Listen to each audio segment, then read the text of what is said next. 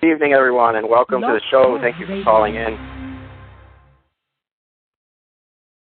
My name is Kenny Long.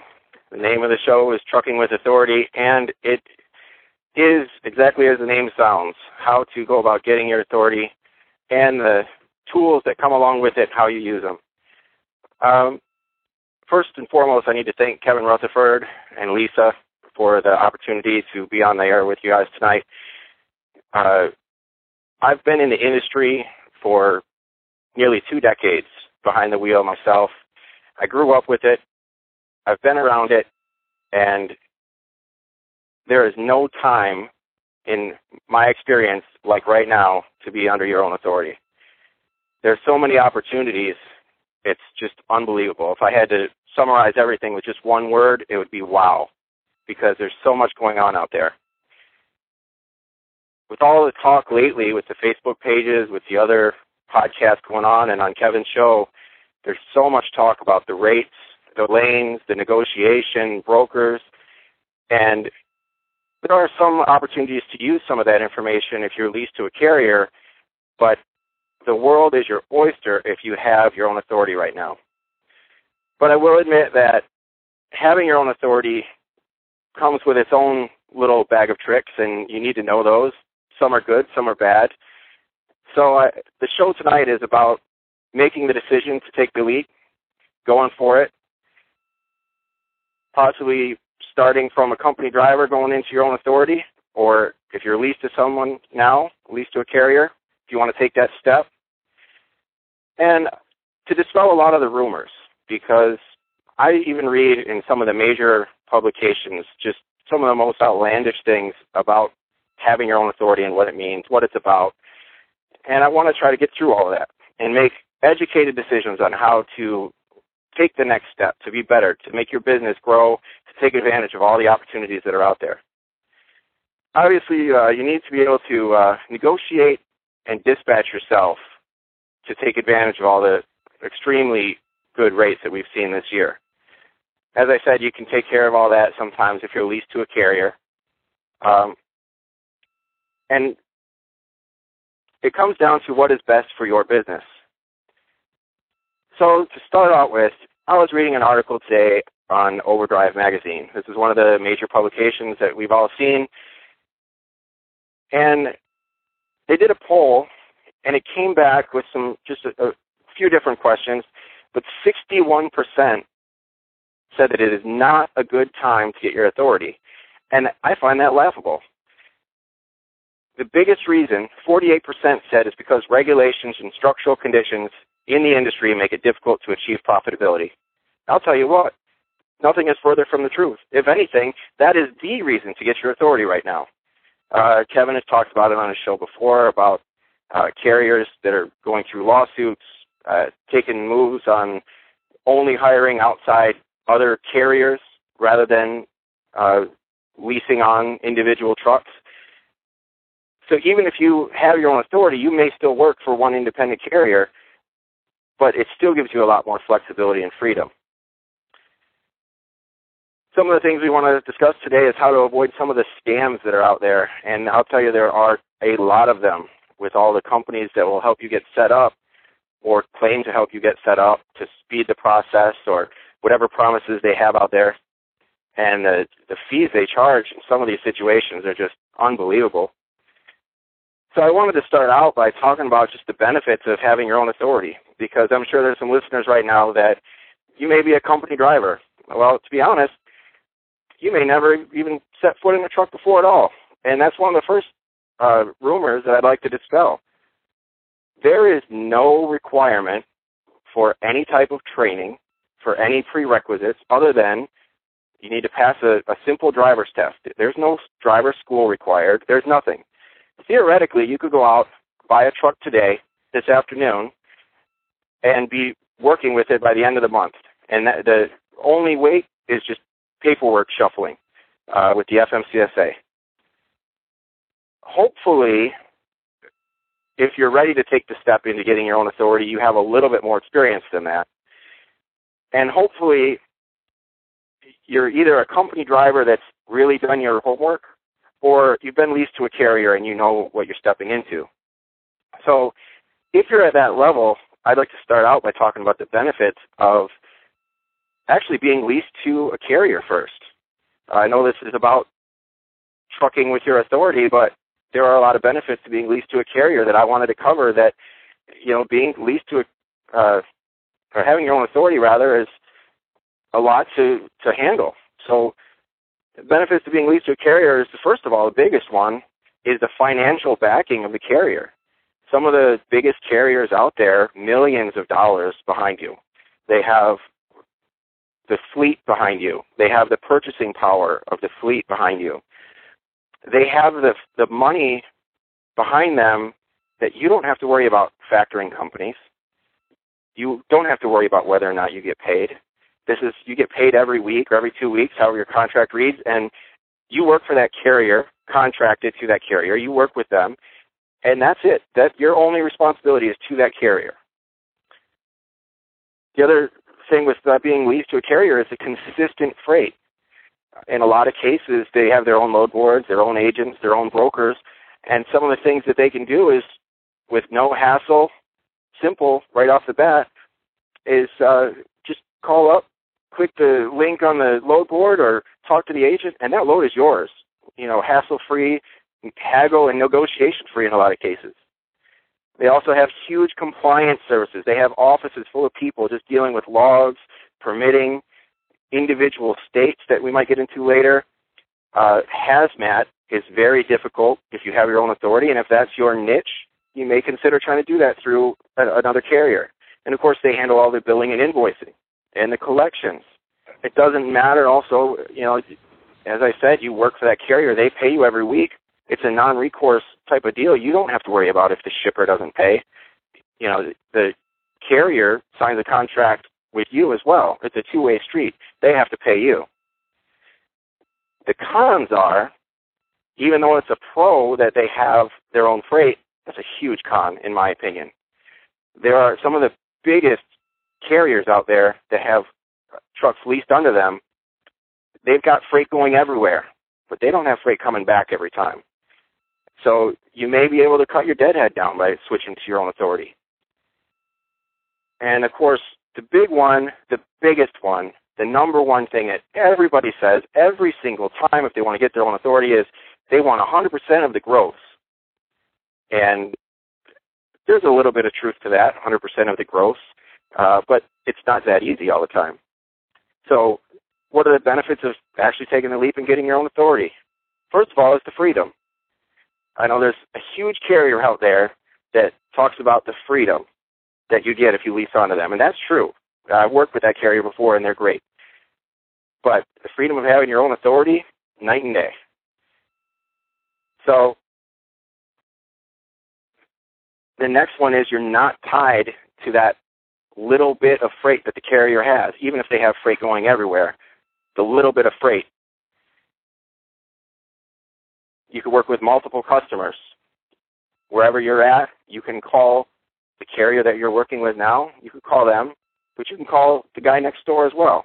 So you, that opens up a window of opportunities that you don't have if you're tied to one carrier. Biggest thing, in my opinion, is you can work with direct customers. I've had a lot of talk about this. I get a lot of backlash from this as well because uh, our other shows talk a lot about working with brokers and, and that type of negotiation, but having your own authority and years past, the main reason you get your own authority was to work with direct customers. Working with a broker was for backhauls. That's that dynamic is shifting, but it's still there.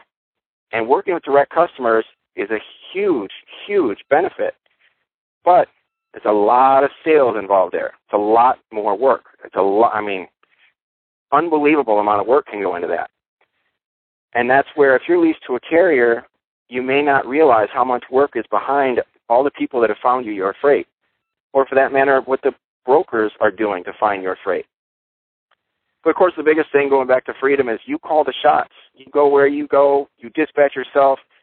Uh, there are some carriers that help you do that, work with different brokers and so forth, but this is completely new. Of course, the downside to having your own authority is you fund yourself. uh, you have no financial backing of the big guy behind you. And a huge one for me is the paperwork involved. There is so much paperwork that it's unbelievable. And I'm not saying it's not controllable. If you get a system and you get a handle on it, it's great. But the paperwork can make or break you. Uh, and all the compliance with the paperwork, keeping track of your logs. You don't have a log department to submit your logs to anymore. Keeping track of all your logs and up on the rules and regulations, that's all on you now. And of course, all the individual states, in some cases, have their own little rules.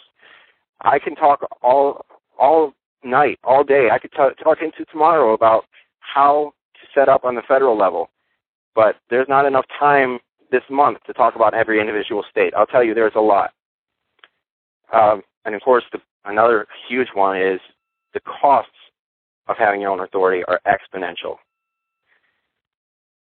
So if you have your own authority or if you're ready to get your own authority, I'd like to hear from you tonight. Go ahead and press one. I've already got some callers already on queue here. Um, and I, I'm going to go on a little bit further and talk about the basic procedure of getting set up. And I already mentioned avoiding some of the scams in that process.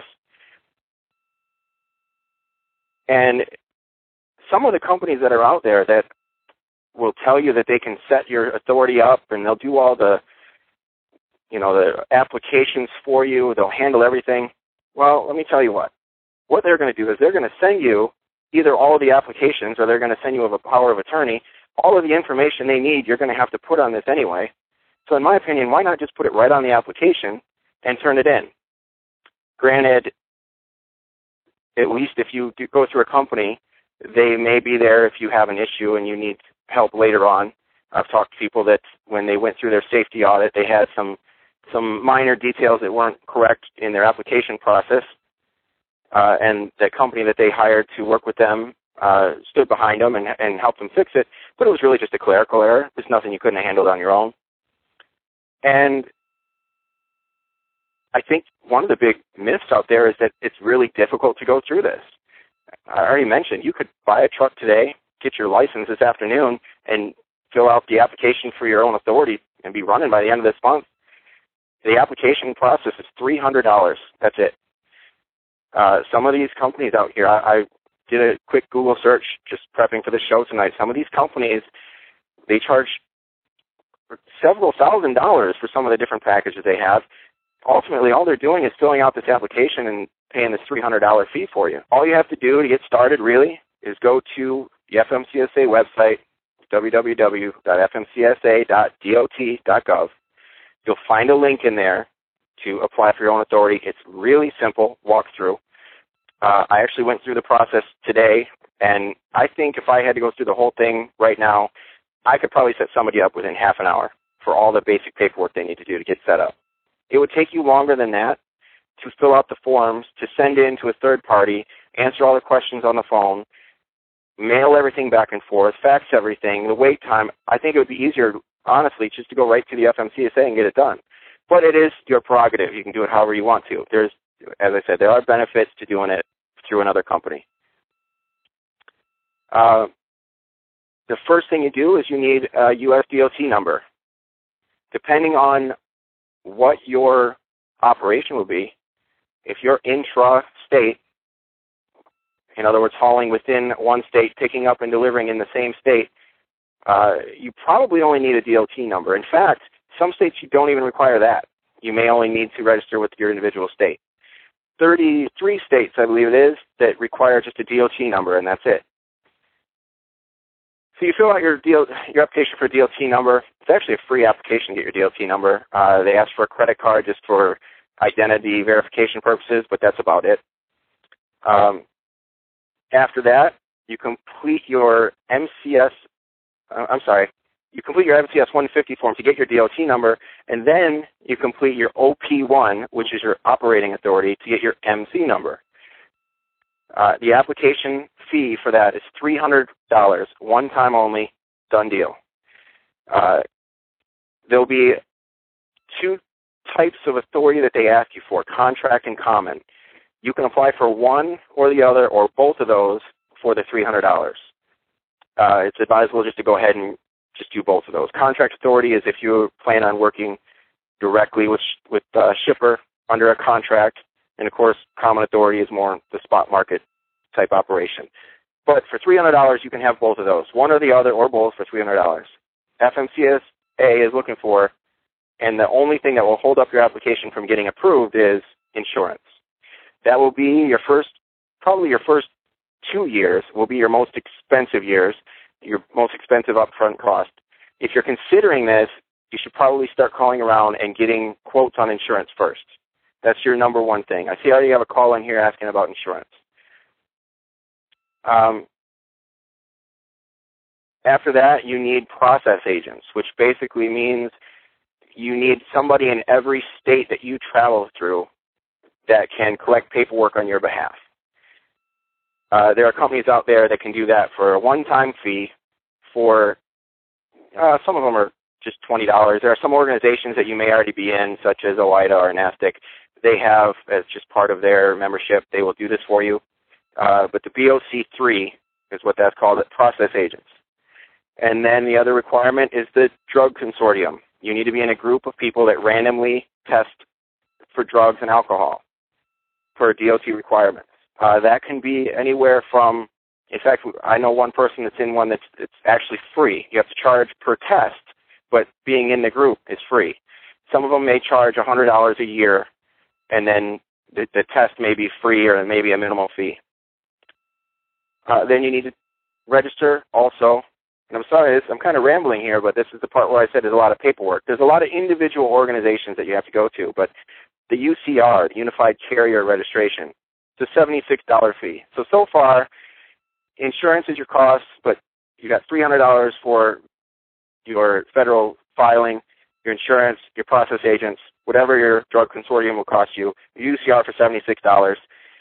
And then there are four states that require you to register with them so that they can handle, they have uh, a highway use tax, uh, kind of a state level of your 2290. Those are New York, Kentucky, New Mexico, and Oregon. And again, all of those, uh, 30 minutes, I could register you with FMCSA and all those states. Set up your accounts, and it's it's simple and easy. Every quarter, you have to file with those, and again, it's all online. It's simple and easy. There are a, a few states that, uh, well, all of those states are, are online, but there are a few states out there individually that haven't gotten to the uh, internet yet. Not sure what's going on that with that, but um, and for the federal level interstate work, that's about it. Uh, that and you're set up. And it took me 18 minutes to explain it. If I was doing it for you, I would be just about done with the application, I think. So I'm going to go ahead with uh, Jack in Oregon, and he wants to know how difficult it is to get insurance. Jack, are you there? Yes, I'm here. Uh, Kenny, uh, I got to say, I'm thrilled to pieces that you're doing this show. Uh, I met you at the CMC, and I don't think there's anybody better qualified uh, to talk about these issues than you because you're out there in the field doing it every day. So I really appreciate you, and I appreciate uh, you uh, taking the time to do the show. Uh, I'm actually uh, going out on my own next week, and uh, one of the biggest hurdles I have is uh, trying to get in insurance uh, for my wife and I to drive the truck. Um, there's, it's kind of a scam. I'm getting prices all over the place. I'm getting A-rated insurance companies and regular insurance companies, and everybody's got different idea in terms of what my limits should be. So I was hoping you could maybe uh, tell me what kind of insurance I need, and maybe recommend a a, uh, a uh, insurance company or two that uh, would be the right one to go with. Okay. Uh, what state are you domiciled out of? Your company registered in Uh, your truck? uh, I'm I'm actually a registered out of the state of Utah. Utah. Okay. That's right. I remember. Uh, I remember your story now. Um, okay. Uh, well, I would recommend, especially considering I know what what direction you're headed with your company. Um, you want to look for B plus or better rated companies, preferably an A rated company. There are some companies out there that are not rated at all. Um, if they're either not rated or if they have a less than B plus, there are a lot of companies that will not work with you. Uh, direct shippers possibly will not work with you, and there are a lot of brokers. Um, if you don't have at least a B plus rating, AM Best rating, a lot of brokers will not work with you. Uh, and if you're not rated at all, uh, one of the biggest brokers will not work with you. Uh, as for where to turn to get it, uh, the first thing you need to do, and, and the reason I asked what state you're in is the state has uh, the biggest, absolute biggest, uh, and of course your driving record has Yeah. the biggest impact on your rates. Um, I would call some national level brokers. Uh, first of all, such as NASTC, um, Right. who work with mul- multiple different companies and get quotes from national level insurance carriers. And then I would call at least three uh, local insurance agents that work with uh, in, insurance companies that will work out of your state. Uh, not every insurance company can write a policy in every state, so that's why you want to deal with local people if possible, or the national level companies that deal with multiple insurance companies. I actually, when when I went through this, I was getting different quotes through the same companies. The same insurance company was quoting me different numbers just through different brokers. So I had to go through Yeah. and find out why. And it was because at you know we're dealing with commercial insurance, and they have some give and take, and and the right agent can negotiate the right price directly with the underwriter in some cases.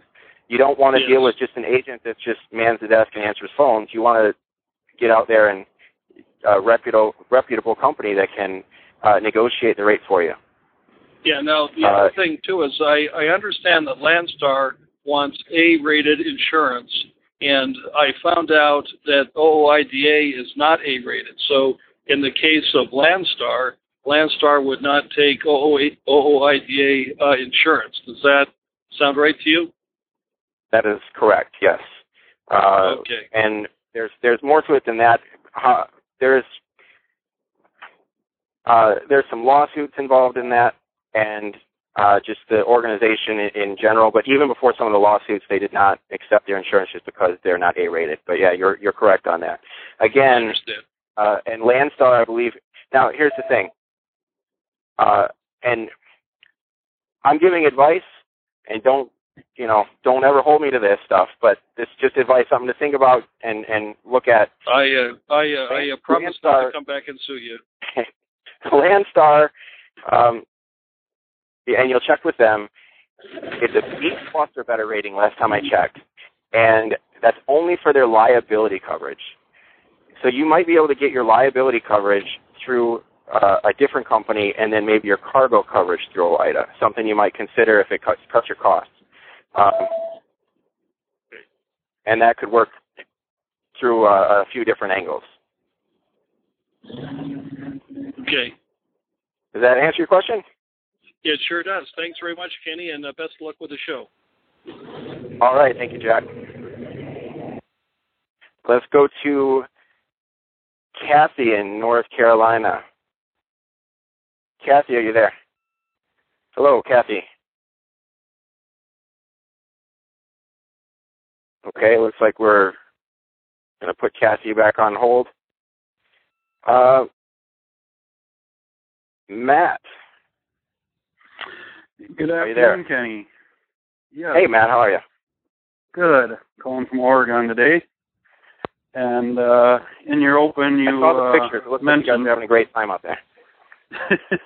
yep, we're, we're, I'm at Soccer Central here. Yeah. Having a good time getting to see the mountains. So, but uh, in your open, you mentioned about uh, you know being leased to a carrier and then moving up to your own authority. And I was just going to share my story that I was leased onto a carrier, and this was way back in the kind of Wild West days when everybody just did what they wanted to do and worried about the paperwork later. But they actually ended up uh, getting their authority suspended. So all of us that were leased onto the company went out and got our own, and the company kept running, and we kept our own authority with a higher percentage. But to this day, I've never left the company.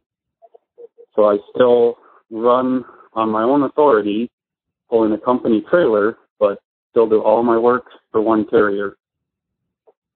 And Okay. That And so the carrier situation- now the carrier has their their brokerage authority. I'm assuming you're working through them as a broker. Yeah, yeah, they went out and got their brokerage authority. They do nowadays. They're back, you know, people leasing onto them and all that. But a few of us that have been around for the decade or so that I've been there that still have our own authority. But it um it is an opportunity that's out there. If you can afford to go get the insurance, it's kind of a way you can half step in between being completely on your own and maybe being leased onto somebody. Absolutely. I think it's a great idea. Yeah, it's Uh, really well for me. Um, like I say, I mean, I do all the paperwork as far as, as far as my authority is concerned, but yet I only have one customer that does all the paperwork. I don't do any billing. I don't do anything. So, it, And it sounds like you have a pretty good relationship with them. So you you know, Yeah. it's, it's pretty straightforward with what you have to do. Yep. I know JB Hunt has that same program. Um, a lot of other carriers are looking into it. Not everybody has it, but it it is a very viable option out there. I think it's a great idea. In fact, um, I am on the uh, level of keeping the customer base smaller, be it brokers or direct customers, and building the relationship with them. Uh, I typically, the majority of my work comes from two major brokers, um, and that's the way I like it. Uh, I've talked to other people that you know, they want every broker that's on the load board, they want to be approved with them right off the bat. And they'll go through and they'll work with a different broker every day. They may not work with the same broker twice in one year. And that's fine if it works for you.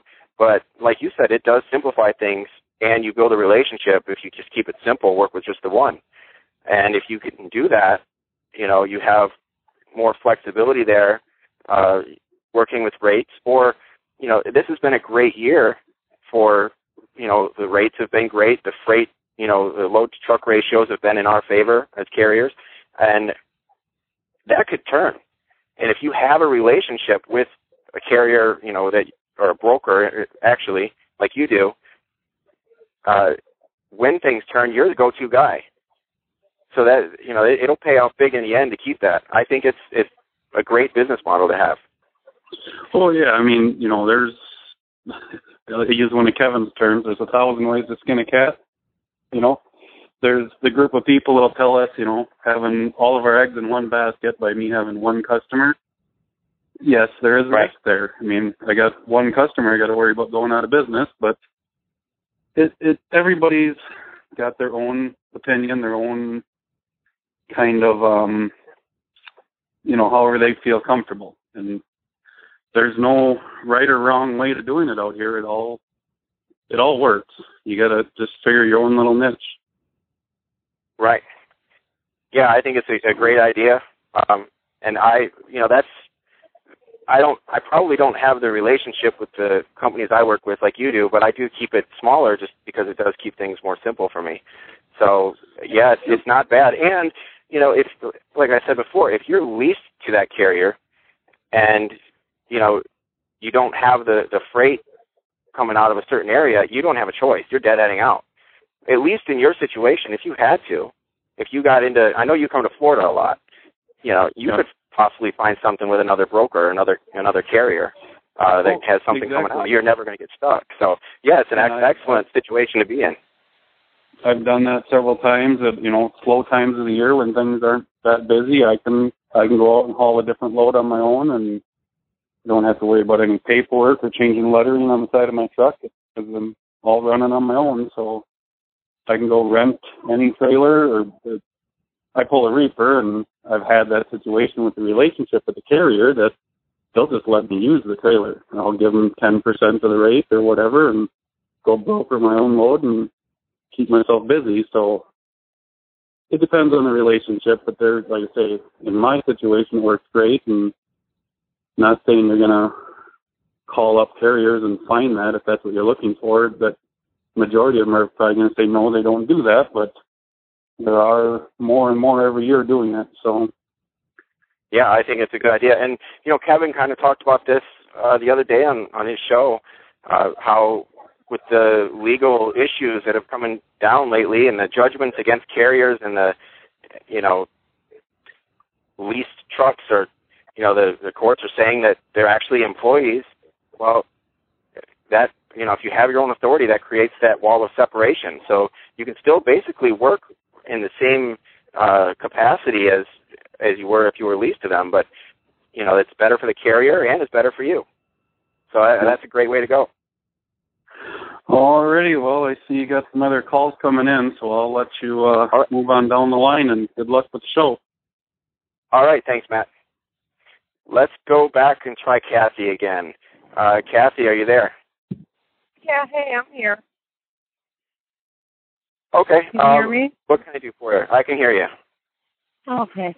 I was just wondering, um, I've had an opportunity to get customers, but uh, company that I'm leased on to, they have a really bad CSA score. They do okay. have the the hazmat insurance, so you know I like that because I don't have to to pay for that hazmat insurance. But my question is, if I was to get my own authority, which is worse, to have a brand new authority or to have a bad, you know, a, a 25 year old authority with a bad CSA score? or to have a brand new authority with a, with a perfect CSA score, and then the hazmat insurance. Is it affordable? How bad is? Do you know anything about it?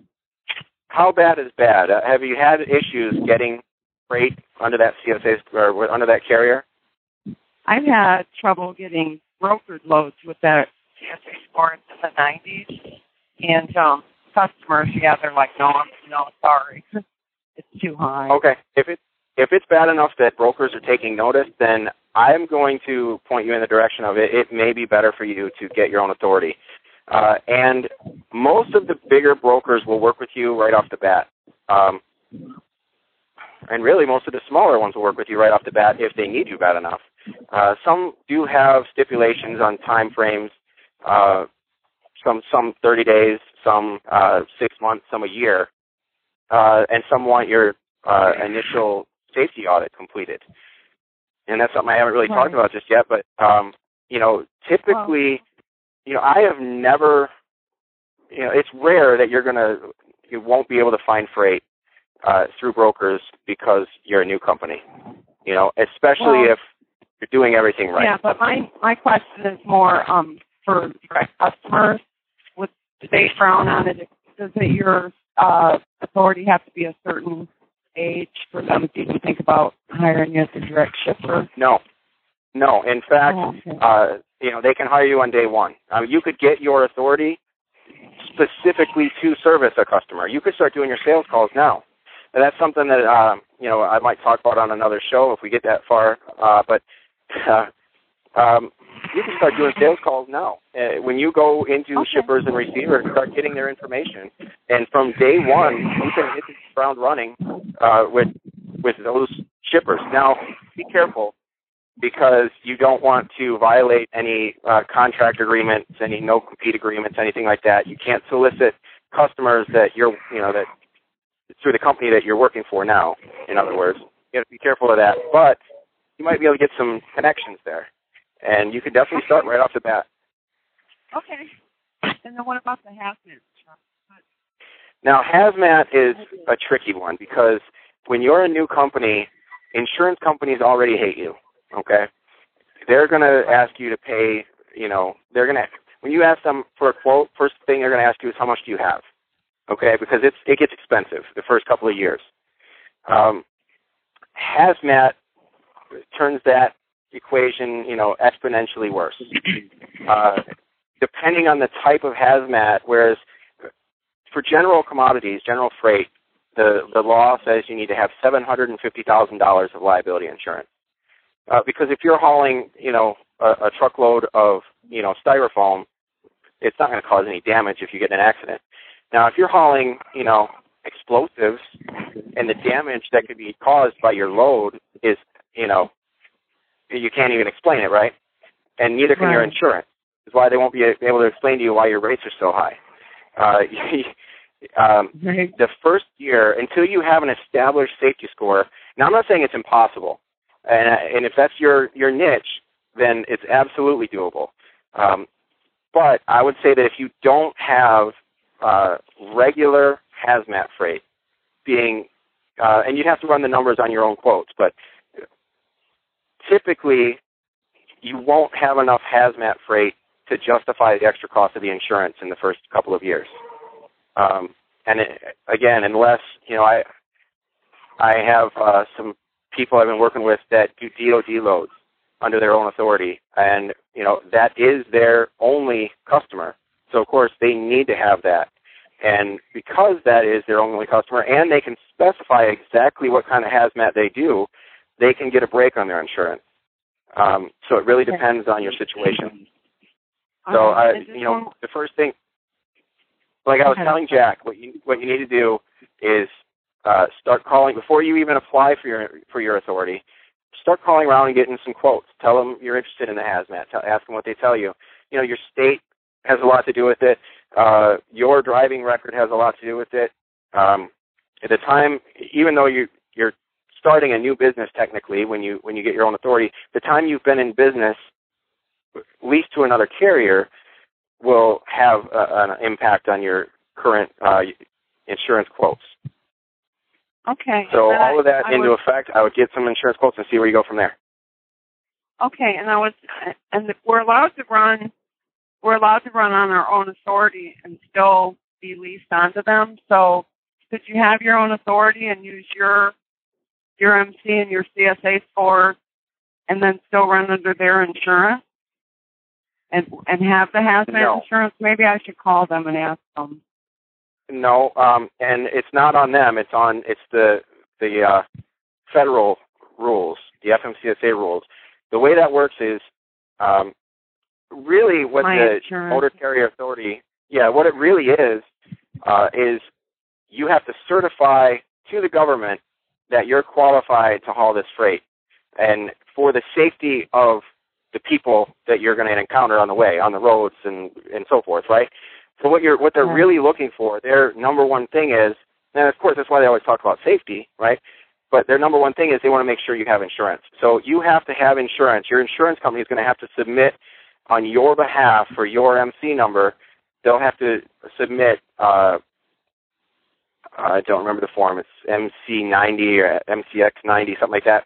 Uh, they have to submit that on your behalf to FMCSA for you to become qualified and for your numbers to become active. So you wouldn't be able to run under somebody else's insurance. Okay. All right. Well, thank you so much. I appreciate your help. All right, Kathy, thank you. Let's go to Scott in Illinois. Scott, are you there? Hi, Kenny. How are you doing tonight? Good, Scott. How are you doing? Good. Actually, I'm in Texas. Oh, okay. As far as the insurance, we actually got into kind of a thing last year when we started out. Is we were hauling a lot of copper out of the mines in Arizona. We had to up our cargo insurance because of the hijack risk. And the company that we got with it actually lowered it lowered our insurance rate for our cargo. Okay. which I thought was kind of strange. But who am I to say no a to strange industry. But you know, as far as anybody thinking of doing this, I was an owner operator leased on from '97 to 2010, and I found that with some of the companies, especially the first one we started out with, and I bought the truck from, is once I took their name off the door and replaced it with my name and theirs, all of a sudden the freight I was hauling was no longer available, and I was told that there is company freight, there is owner operator freight. So some people, if they're thinking about doing that, going with the company, need to uh, watch that. And you were right as far as getting out. But some of these places is real easy to get a load out, but coming back, that was the trick. But Right. we got our own authority, and this has opened unbelievable chances for us. Yeah, we it, it for going off we what you said, you know, it, it it changes who your competition is. If you're working, you know, leased to a company that has company trucks, the company trucks are competition. But when you're on your own, you're competing with a different group now. So yeah, it changes things. Now we work for. We're probably online and set up with about a dozen, but we actually have like five core carriers that we haul for the most, and they are, you know, they are preferred customers, and sometimes I may do things when I give my word to something, I live up to it, and I've taken a lot of flack, especially at CMC last spring, as you know, about living up to my word because to some people it doesn't mean much, but that's the reason those customers hire me back every time. Right. Well, it has you know a lot to do with relationship building. So you know that that that's all important. But anybody, I would say, if you want to do this, just realize your your license plates and your insurance are going to be your two biggest. And a lot of the insurance companies, they want a fairly sizable down payment for They can. Uh, insuring you. Pardon?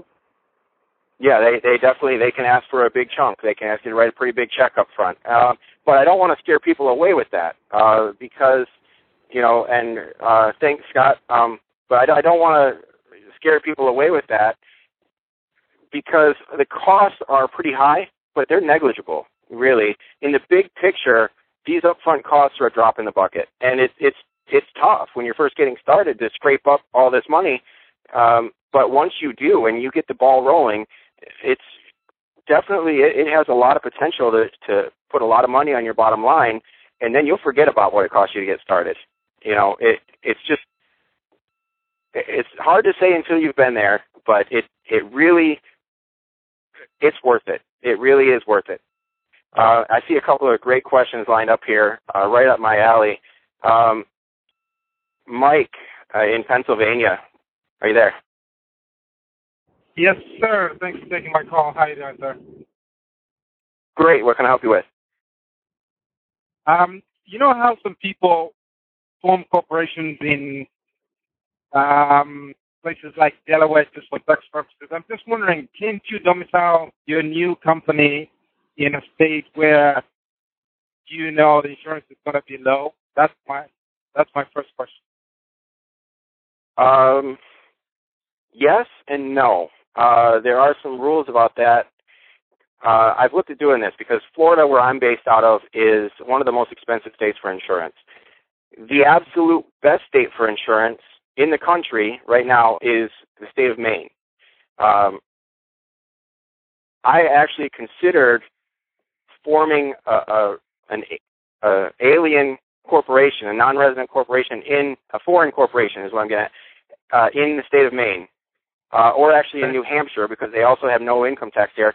But there are some rules that kind of go along with that. First of all, you would also have to register your truck there because it the state where your insurance is is the state. Um, in other words, I couldn't use a Maine uh, insurance policy and still register my truck in Florida. Okay, so that adds some complications. In some ways, you may have to have an actual physical address there because if you you're going to have to change your address on the FMCSA website, and you're going to have to say that you your company is based in that state. Uh, it's doable, but it is a lot more difficult. Uh, in some cases, they could save you a lot of money, uh, depending on your you know your insurance situation. It's not necessarily uh, advisable, and if you are doing it, you can't do it uh, legally. You can't really do it just to save on insurance, you know, and that's kind of why they have all those other rules in place. So uh, you can't in- get insurance in another state just for the savings of going to another state. So you have there are some rules, and you have to be more careful with that. Okay, so if you if you but if you actually had somebody there who is an acquaintance, you can possibly get your tax from there. I mean, that's not a big deal, really. Uh, you would have to have an actual address there uh, of some sort. You would have to say that that's that's your that's where your bu- business is now. You know, um, okay. And that probably has tax implications, of course, when you're filing tax and all that. It absolutely does. You know, I like I said, I looked at. You know, I'm based here in Florida, and Right. uh, Elizabeth, you know, when we first started, was a brand new driver, so my insurance costs were unbelievably high. I don't. I would scare people away if I told you the number, but I would have saved uh, close to eleven thousand dollars a year savings. Okay, Wow. if I would have per truck, you know, eleven thousand per truck, if I had done what you're talking about in the state of Maine. Here's the thing: state of Maine has an eight and a half percent income tax, so there's a lot more to it than that. You know, if I have to register my business in that state, plate my truck in that state, and then once I cross the threshold of uh, it's around twenty thousand dollars, I have to pay eight and a half percent tax above that. So all of a sudden that does away with my savings. So I looked at right next door in New Hampshire. Okay, New Hampshire has no uh, income tax, but they have a, much more difficult rules on having insurance there. I couldn't find an insurance company in that state that uh, would insure me for unlimited miles. I could only run regional if I did that. So, you know, there's a lot. There are there's there's an angle there. You know, uh, you know, Kevin at one time was talking about forming a you know a, moving your business to South Dakota, and I looked at South Dakota, and South Dakota is not quite you know it wouldn't it wouldn't offset the extra cost for me to do that. So I mean, it's definitely worth, worth looking into, and I have, and I it may be something I pursue in the future. But um, so, does that answer your question? Where, where, yeah, it sure does. Thank you. Where can I find a resource to find information like that? Where can I know where the national brokers are for insurance, the uh, the comparison in insurance rates for the state? Where can I go? Okay. Um, trucking insurance, the liability part of trucking insurance is automotive liability. So, whenever I'm looking up anything, Google is my best friend. Just go to Google and Google the best, you know, average auto liability insurance, you know, around, and that's a place to start, and that'll give you a ballpark. And then from there, you have to get some ins- uh, insurance agents on the phone from those states and ask them to get you uh, quotes for them those states. Tell them you're looking at moving there. Um, you know, and again, I'm not an attorney. I'm not an accountant. I'm not any of that. Uh, so take this all with a grain of salt. You know, this is definitely there's an angle to be looked at here, um, but you'll have to look further into the legalities of how it all works. Thanks for your help, sir. Okay. Uh, thanks for calling. And let me go to Joe in Florida. Joe, are you there? Joe, do we have Joe? Well, Joe, I'm going to put you back on hold. It looks like you have a great question. Um, Mike in Tennessee, are you there? Yeah, yeah, I got a question and a quick comment. Okay. Question is, you touching earlier about the uh, the uh, well, they got. I know Kentucky calls it a weight distance tax.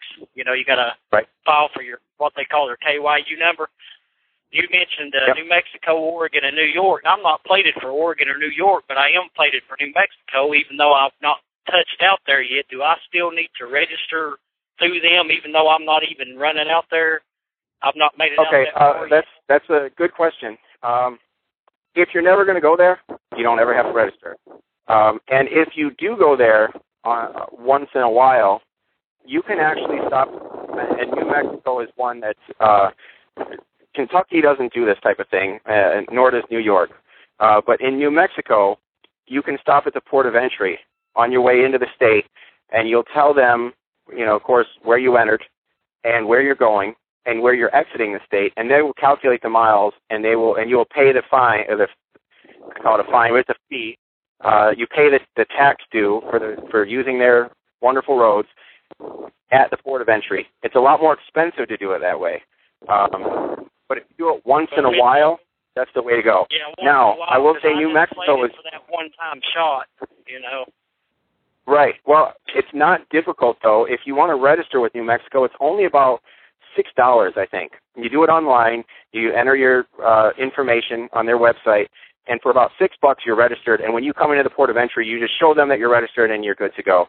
After that, um, quarter. When you do your IFTA, if you didn't run any miles in that state, you log into the New Mexico website. If you owe them any money, you go ahead and enter it. If not, you just you uh, put zeros in all the categories and you move on. And it, no no harm, no foul, done deal. Uh, it's simple and it's a lot. It saves you a lot of money if you ever do go in there, even if it's maybe once a quarter, once a month, something like that. Um, if you go in there once a year, once or twice a year, maybe you might just consider not even worrying about it because it's a little bit more hassle trying to file those every every quarter. But it really only takes a couple of minutes. Okay.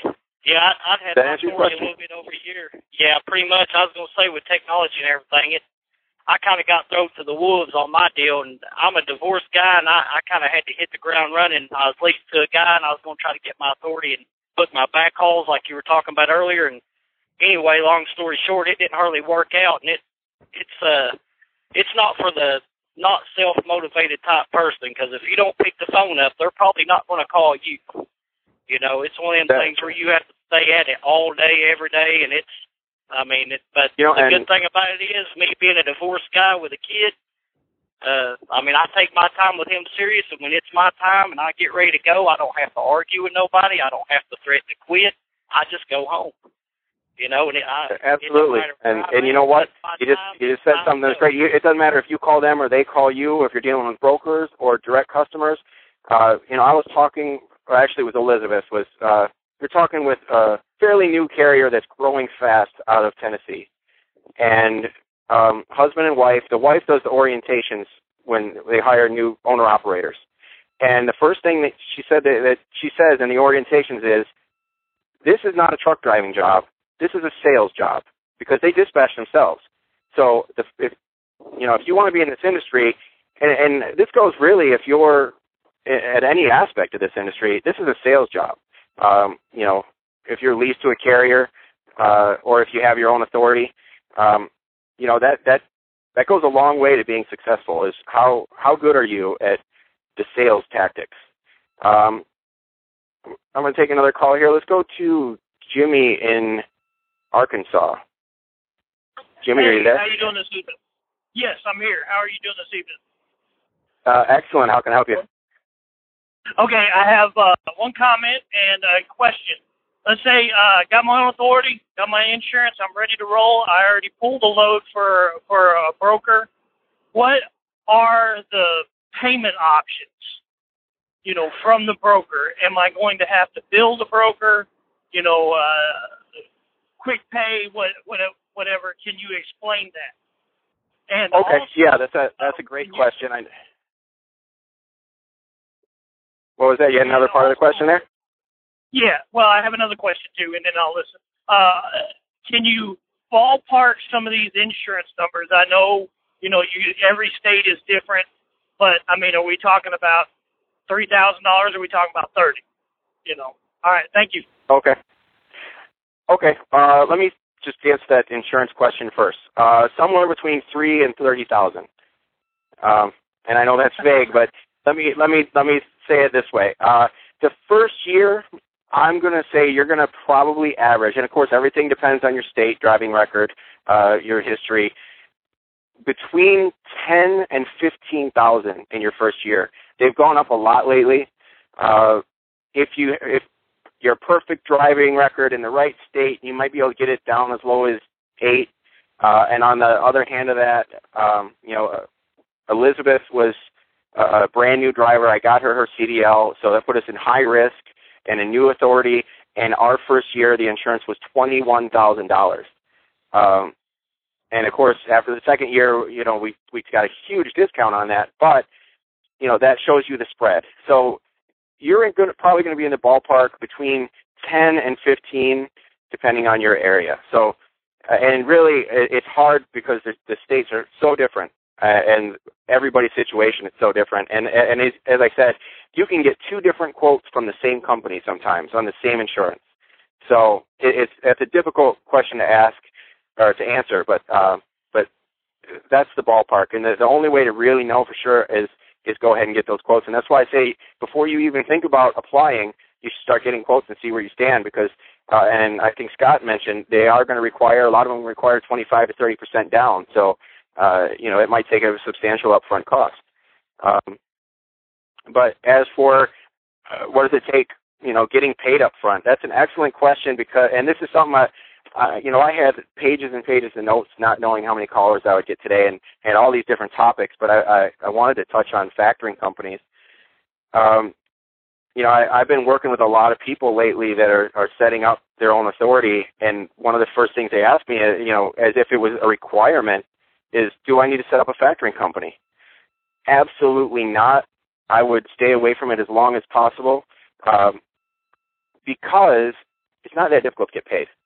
Some of the, the best and the biggest brokers offer quick pay options of, of as little as you know 48 hours, two days.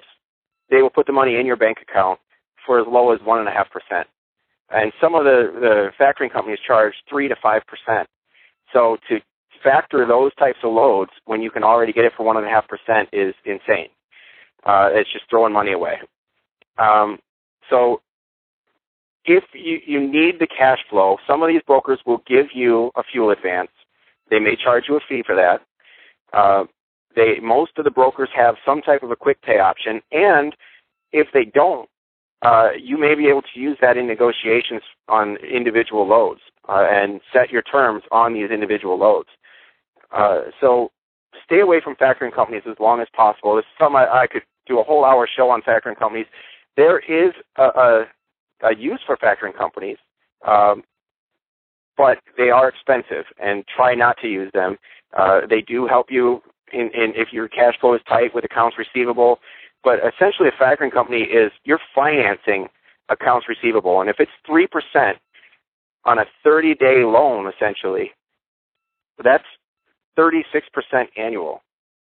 So that's would you take out a loan from your bank at 36% to fund your company? Most people would say no, that would be insane. But then they could say 3%, well that's doable. But essentially that's, you know, Kevin has talked about the time value of money. That's essentially what you're doing there.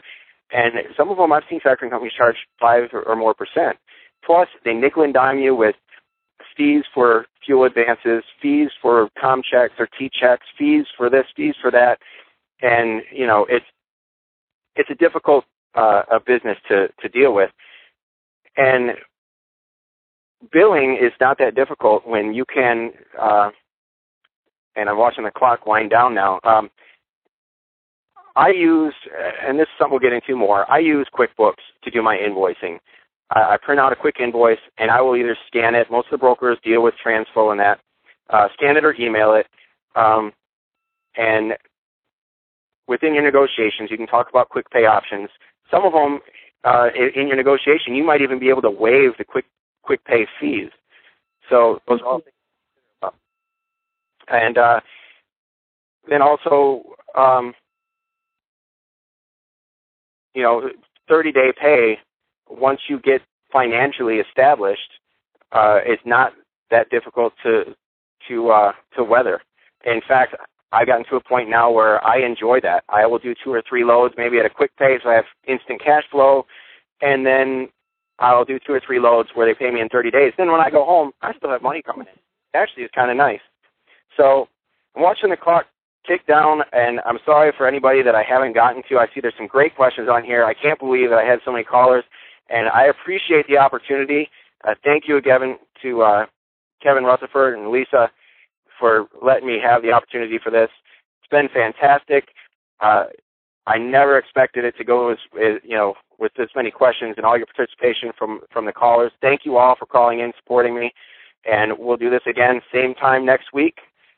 And um, I will post uh, more about this on the various Facebook pages. Remember to check out Rico's and Chad's show uh, tomorrow, uh, Rates and Lanes and Brokers and Beyond. And thank you all very much for calling, and we will talk to you all next week.